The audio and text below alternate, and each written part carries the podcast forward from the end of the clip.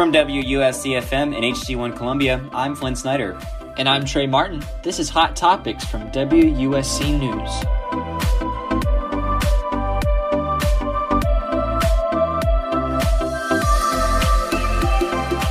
Coming up, we're taking a look back at the iconic legacy of the late Jeopardy host Alex Trebek. I got the chance to talk to Robert Barron, a U of SC graduate who competed on Jeopardy in 2017. He'll talk about his experience on the famous game show and the lasting impact Trebek had on him.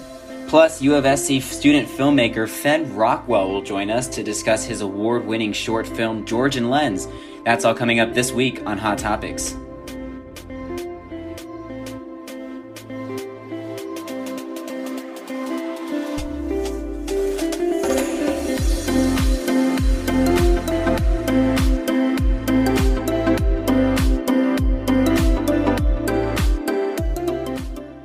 First, the news. Live from WSC News, I'm Tyler Fedor. The U.S. recorded its highest daily total of new coronavirus cases today with over 136,000 new people infected. This is the eighth straight day of over 100,000 new confirmed cases across the U.S. Republicans are starting to rally behind President Donald Trump as he vows to bring legal challenges to numerous states due to voter irregularities. Now, South Carolina Republicans have also joined in supporting the president. WSC's Troy Dassing reports. South Carolina Republican U.S. House members held a news conference Tuesday to give their support to President Donald Trump's decision to not concede in the presidential election. House members included Representative Jeff Duncan, Tom Rice, Ralph Norman, Congresswoman elect Nancy Mace, and was led by Representative Joe Wilson. These House members said they support the Trump administration's legal battles around what they are claiming as voting irregularities. Meanwhile, South Carolina Democrat House Representative Jim Clyburn disagrees with his colleague's fight against the projection of Joe Biden as president elect. Clyburn said that while he hopes that President Trump will concede, he's not waiting for him to do so. Come January, Republican and Democratic leaders in South Carolina have agreed they will accept the verified election results, whichever way they go. For WSC News, I'm Troy Dassing. The battle for the House of Representatives has wrapped up as Democrats managed to get a majority of the seats. But the Senate might be a different story. WSC's Cadence Tomlinson reports. The Associated Press reports that House Democrats managed to secure at least 218 seats on Tuesday, enough to assure another two years of Democratic control of the House of Representatives. However, the margin of victory is smaller than the previous election due to a surge of Republican voters. This is only the second time since 1995 that Democrats have controlled the House for four consecutive years. Despite Biden's victory in the White House, Senate Republicans have a strong chance at holding on to their majority, which would force compromise between the two political parties on major issues such as healthcare. The outcomes in the Senate will therefore be a major factor in shaping Joe Biden's presidency. Cadence Tomlinson, WSC News. A new candidate for a potential coronavirus vaccine looks to be coming from Pfizer and their German partner BioNTech after a months long study. People experience more than, according to the group, people experience more than 90% fewer symptomatic cases when taking two shots of the vaccine three weeks apart. This is compared to earlier vaccines that produced only 60 to 70% effectiveness. The research on the possible vaccine has not been peer reviewed by an outside party or published in a scientific journal. This is generally a crucial step in the research process. Right now, however, no data is available on whether the possible vaccine prevents serious cases of the coronavirus that can land someone in the hospital or prevent the spread of the virus via asymptomatic carriers. The companies will only be able, available to file for an emergency use authorization from the FDA until half of their patients are observed for any safety issues, for two months following the second dose. Pfizer said they expect to meet this threshold during the third week of November. The Dow Jones Industrial Average fell 23 points today. The Nasdaq rose 232 points, and the S&P 500 rose 27 points. It's currently 73 degrees outside with a low of 72 tonight. The high for tomorrow is 75 degrees with a low of 61. I'm Tyler Fedor, and you're listening to WSC News. It's 604. Spurs up, mass up, Gamecocks. I'm University of South Carolina student body president Izzy Rushton. And I'm President Bob Caslen. Let's prevent the spread of COVID 19. Keep your distance, no matter the location. Get tested. Wash your hands. Wear face coverings. In class and on campus, in restaurants, and in every social setting around Columbia. And take the I Pledge Columbia promise. We are Gamecocks, so spurs up. Masks up, Gamecocks. We'll, we'll get, get, through, through this, this together. Hi, I'm Ward Jollis, news director at WUSC News and host of the WUSC News show Localize. At WUSC News, we take inspired by NPR, driven by conversation. Join us. Monday, Wednesday, and Friday at 6 here on WUSC FM. Hi, it's Olivia Munn with my shelter pets, Frankie and Chance. Say hi, guys. When I adopted them, I discovered that they both have incredible personalities. Chance's sole purpose in life is to love and to be loved. Frankie is a little bit of a scoundrel and always entertaining. They're a little bit of a lot of things, but they're all pure love. Adopt Pure Love at theshelterpetproject.org. Brought to you by the Ad Council, the Humane Society of the United States, and Maddie's Fund. Hi, I'm home. Any mail? Nothing too exciting. Just David's report card and something from the water company. Another water bill? Uh, I don't know. I didn't open it. Oh, David's report card could be better. But this is interesting. The water company sent us a report about the quality of our tap water and where it comes from. And? Our water passed all its tests, unlike some people around here. You'll also be receiving a short new report about your tap water from your water supplier. Look for it, and when it comes, read it. For more information, call your water supplier or 1 877 EPA Water.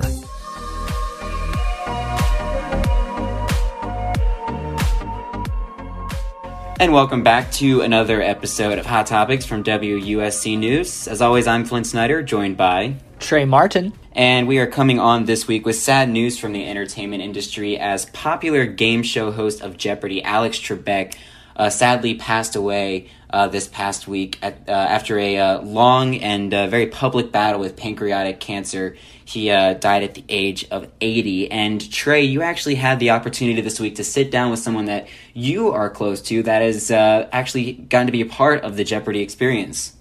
Yes, so I talked to Robert Barron. Um, he is a graduate of the University of South Carolina and he was also my AP US history teacher in high school. Oh wow. Yeah, so he competed on Jeopardy in 2017. Um, I got to watch him uh, and it was kind of surreal uh, seeing him on on TV and, and, competing on that show that you had watched your entire life. Um, and uh, they actually gave a shout out to his class that, that he was teaching. It was it wasn't my specific class, but um, it was cool to uh, hear that talked about on that show. Uh, but he gave us some really good insight on his time on the show and uh, what meeting Alex Trebek meant to him. And so um, I just wanted to start off, I guess, by asking um, whenever you got on Jeopardy um, and you met him, uh, met Alex Trebek, uh, what were your impressions from him? Was he like what you see on TV? Um, just kind of describe uh, the process of meeting him and being on the show a little bit.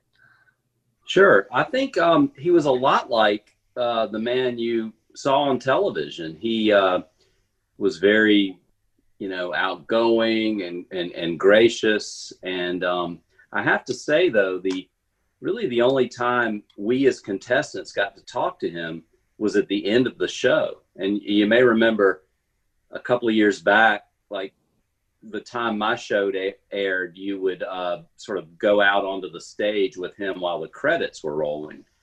And he would chat with the contestants a little bit.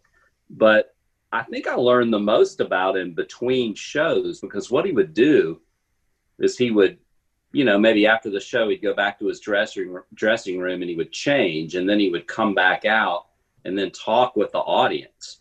And so the contestants are sitting in sort of a separate part of the audience, but we could obviously see and hear everything he's saying, and they're asking him questions about, uh, you know, what it's like doing the show, what he's like as a, you know, as a guy living at home off the show, and all that. And it was really uh, quite interesting. And he was very funny and very into uh, talking to everyone and just sort of making the audience have a good experience.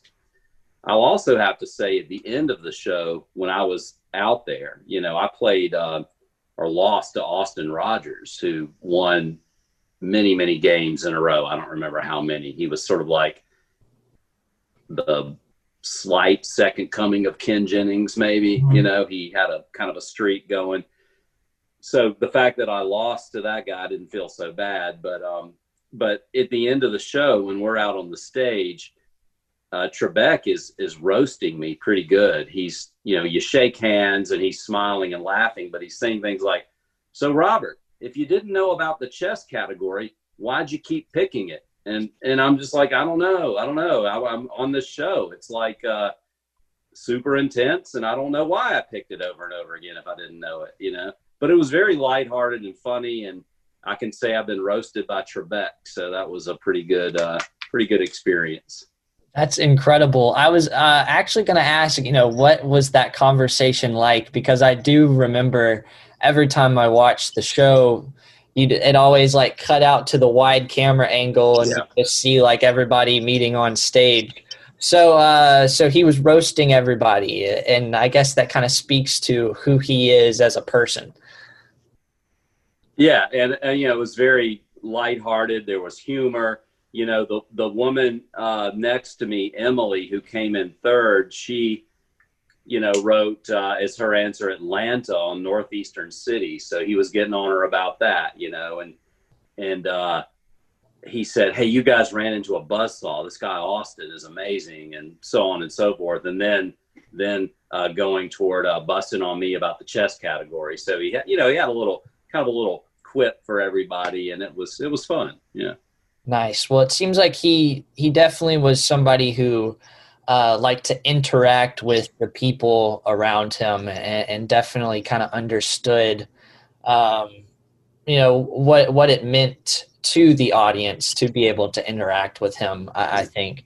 Uh, so, um, uh, so kind of just talking about Jeopardy in general. I'm sure you've told this story a million times, uh, but um, how uh, did you get on the show? and um, what was filming it like?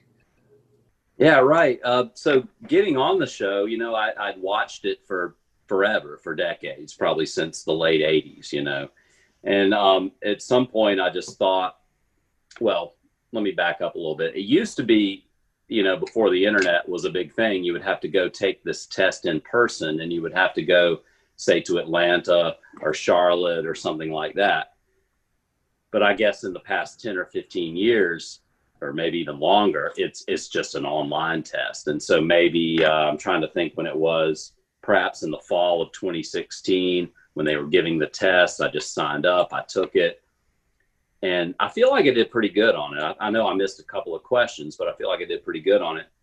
But then for months, nothing happened, you know. So you just thought, okay, that's it. It's fun. You take the test. It was kind of intense, right?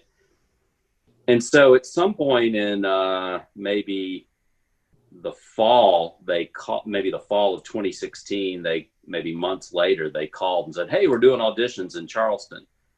Do you want to show up for that?" And so I went, and it was a lot of fun. You know, I, I had some friends down there. I spent the night before.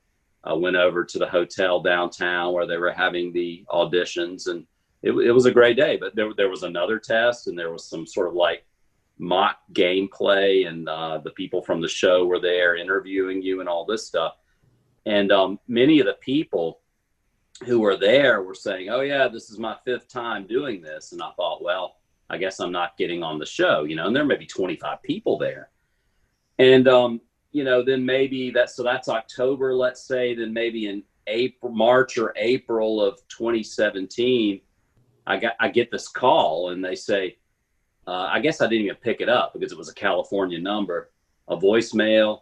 I listen to the voicemail. It's someone from Jeopardy asking if I want to be on the show. I call them back, and, and that was it. It was pretty wild. It was very unexpected, you know, just sort of out of the blue that I do the audition, hear nothing forever, but then they call me back. So it was pretty cool. It was fun, you know, getting that call that day was it was a neat experience. Awesome. And uh, I guess my last question is what is something about Jeopardy that you saw like on the show that the people at home don't necessarily get to see? Like like what what's kind of like are there any like secrets behind the scenes that that you saw there? Yeah, you know, um, I saw a lot. You know, being in the studio was was really interesting to me. Um, when I was at Carolina back in the 80s, you know, I worked uh, at this part of the school. It was called Instructional Services, and they did a lot of distance ed type stuff. And uh, for a while, I was uh, part of filming uh, distance ed classes, and they used to videotape these classes, and then students would access the tapes. And so I had sort of had this interest in you know TV studios and lighting and how all that was set up. So being on the show and seeing a production like that was fascinating. I mean, the the building that it was in was was sort of a huge building uh, on the Sony Pictures uh, studio lot, and uh, next door was a building where they did Wheel of Fortune. So that was kind of cool to see it. But I think the biggest uh, secret reveal that I encountered on the show was when you when you stand behind the podium. It's sort of a uh, sort of a big the the floor is sort of these big vinyl tiles, right? And so behind the podium, one of those tiles will go up and down if the person is, I guess, shorter than maybe the other contestants. And so Austin was lifted up pretty good. Emily was lifted up some. I was lifted up some. And uh, they kept saying, hey, when you walk away from the podium, uh, make sure to unclip your microphone and uh, don't fall off the riser, you know, because you're like two or three inches above the ground, which could just be a disaster. So it just blew my mind that they're actually, you know, lifting you up and down to get these appropriate uh, camera angles, I guess, you know. So that was neat. Wow, I had never thought about that. So I Yeah. next time you watch, uh, I'll notice that everybody's around the same plane, I guess, uh, of Yeah, height. yeah. That, that's very interesting. Was there anything else that uh, you'd like to add about about being on the show, or just Alex Trebek in general? yeah, it was a great experience, and uh, it was a real highlight to meet him. Just for such a short time out there at the end, but you know, being on the show, you felt like you're connecting with him when he's reading clues, and you're there live seeing him. Uh, the picture that I have with him, I think, is great. You know, I, I'll just enjoy having that for a long time, and uh, it was a big experience. It was something I always wanted to do, and I feel very fortunate to have been on the show and really to have met him. And uh, I don't think uh, I don't see how Jeopardy could be the same without him. I mean, it may continue, but in my mind, he was the show. He was Jeopardy, and uh, I think it will never be the same. TV game shows will never be the same. So we're we're really uh, losing uh, almost like a titan in television. I would say.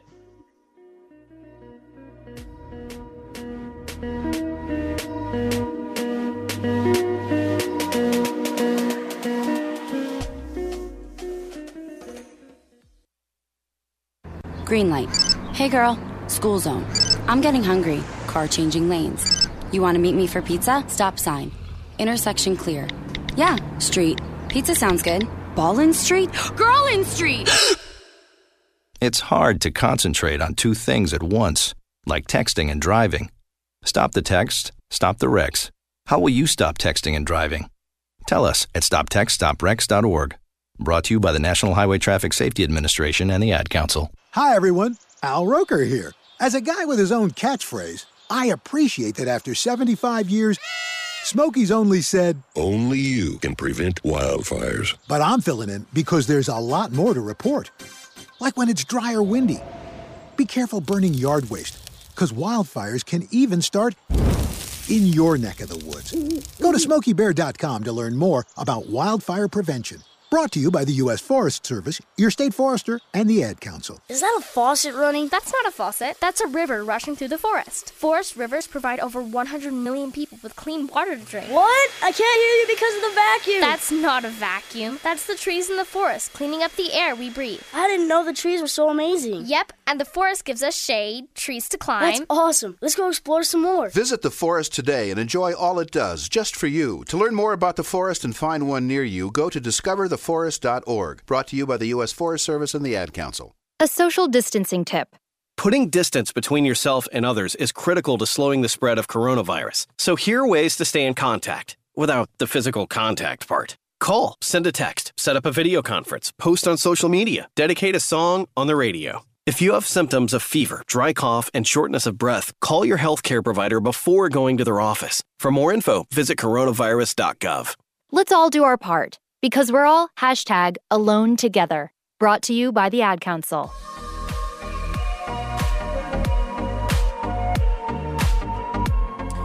You're listening to Hot Topics from WUSC News. Student filmmaker here at USC, Fenn Rockwell's new film reminds us to always remember to check your roof before you go to sleep.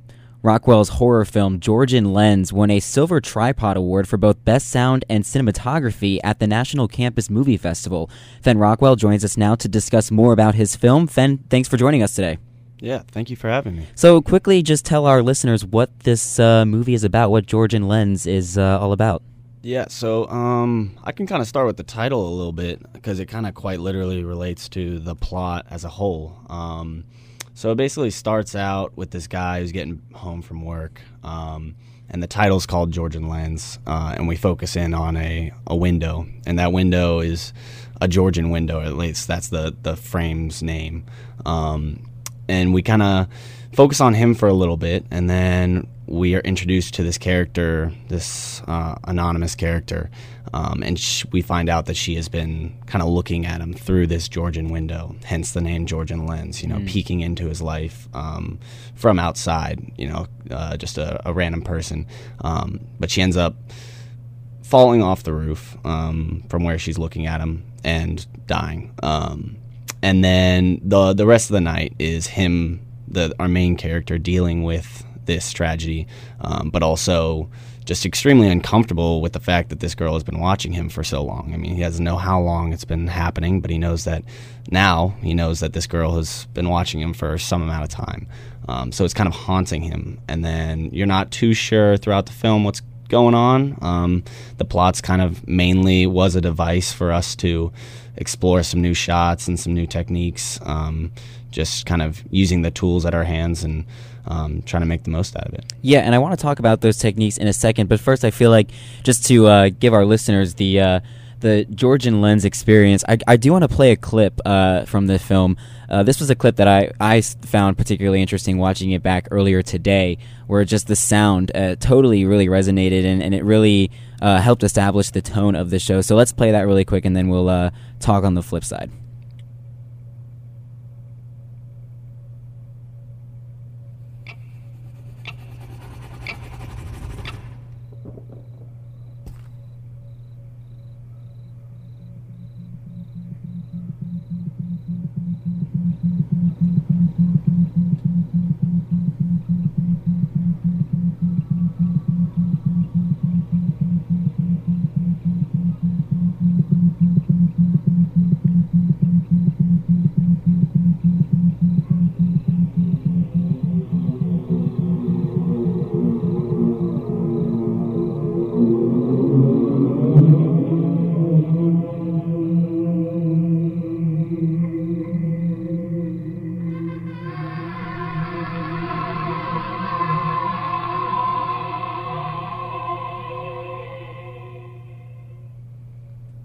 Yeah, so really interesting sound there. Um, of course, that's the part where our main character um, discovers the girl who fell off the roof.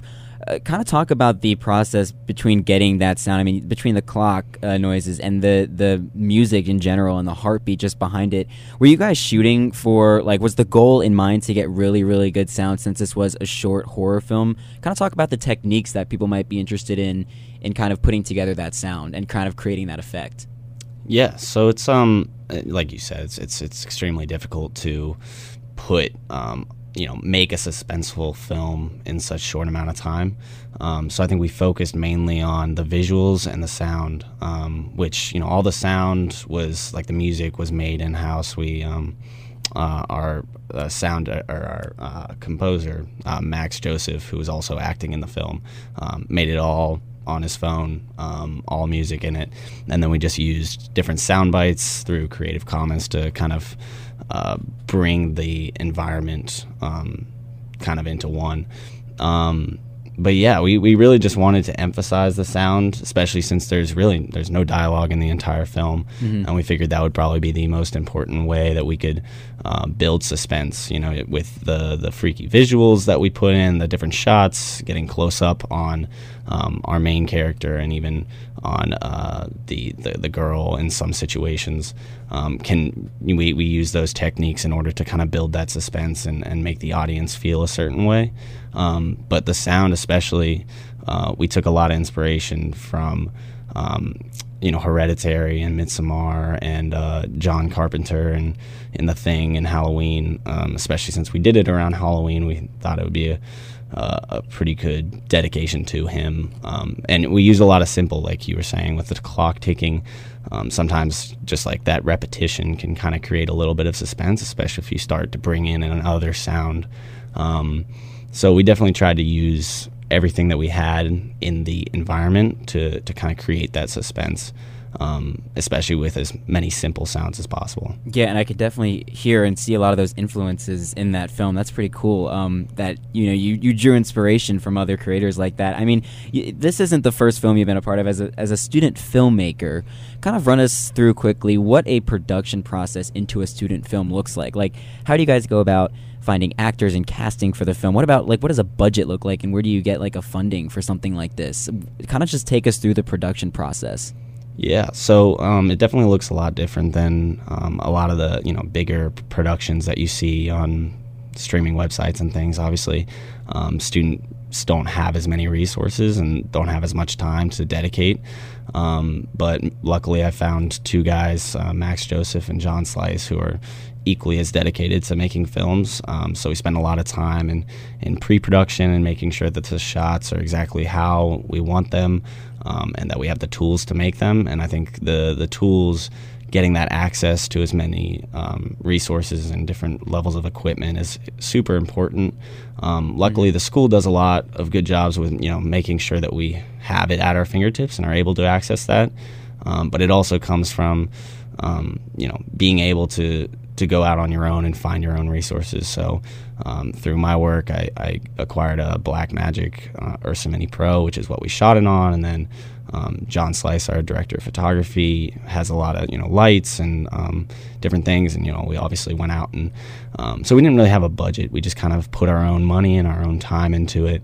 Um, we went out and got props, we got clothing, so everything in there, you know, that was just us scavenging around and trying to find things that we could use um, around our house and like the house that that's my house. So oh really? Yeah. So you know we had to figure out how we were going to make the film and um, ended up. I'm I'm pretty happy with it. Yeah, and, and so you submit this to the Campus Movie Festival. You win not one but two Silver Tripod Awards for sound and cinematography. Um, how did that make you and the rest of the team feel winning the award? What was going through your minds? I mean, do you guys when you submit these works, do you ex- go in uh, with winning, or do you just? I mean, what was the mindset like? Yeah, um, so I've been doing CMF since I was a freshman. That's actually the the first film I made was for CMF, and um, ever since then, me and the two others, we've been kind of sharing the same drive to just continue to make more and more stuff for them and uh, tr- try to compete as best as we can. Um, but it really stems from just like a, a, strong passion for making this the film. So we never go in mm-hmm. thinking that we're going to win. We just we love doing it. Um, could spend all of our time doing it and talking about it. Um, which can sometimes be a problem. Yeah. Um, but yeah, we, we, we were very, very happy with the results and especially to be um, affirmed for the things that we went in to try to emphasize, like sound and, and the visuals. Um, we knew we weren't going to win like best story. And it's a, it's a horror film and five minutes, um, mm-hmm. which actually the the five minute version didn't include most of the shots that we that we have. So we have a director's cut, which is like the actual uh, full length film. So we were even more surprised because um, that that film that we submitted to CMF was not the product that we actually wanted to shoot or ended up shooting. Um, so yeah, interesting. Yeah, and and so just kind of quickly tell people where they can find the film, um, and just uh, some of your other films that you've been a part of as well. Yeah, so we have uh, me and John and Max. Um, we have kind of made this uh, production company just to kind of put everything under called Soapwater Productions. So if you want to go over to YouTube and type in Soapwater Productions, you can kind of find some of our newer films, which are much more high quality, um, and then our older ones, which were kind of just goofy, um, one night shooting schedules. So, um, but we definitely have more content coming. Uh, we're working on a film right now called A Fair Life. Um, so you know, be on the lookout for that. But definitely hit us with the subscribe and uh, look out for more content. Awesome. Well, Fenn, thank you so much for joining us today. And I, I know I speak for the rest of the Hot Topics and WUSC News crew with saying congratulations to you and your team on the awards. And uh, thank you very much for joining us today. Yeah, thank you. Awesome.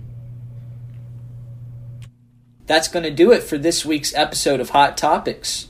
Join us every Wednesday at 6 p.m. for the latest news in entertainment, culture, food, and everything in between. Hot Topics is a production by WUSC News and Garnet Media Group and is produced by Troy Gassing and Ward Jollis. You can catch other WUSC News shows on Monday and Friday at 6 o'clock p.m. and on garnetmediagroup.org. I'm Flynn Snyder. And I'm Trey Martin. Thanks for tuning in, everyone, and remember to keep it hot.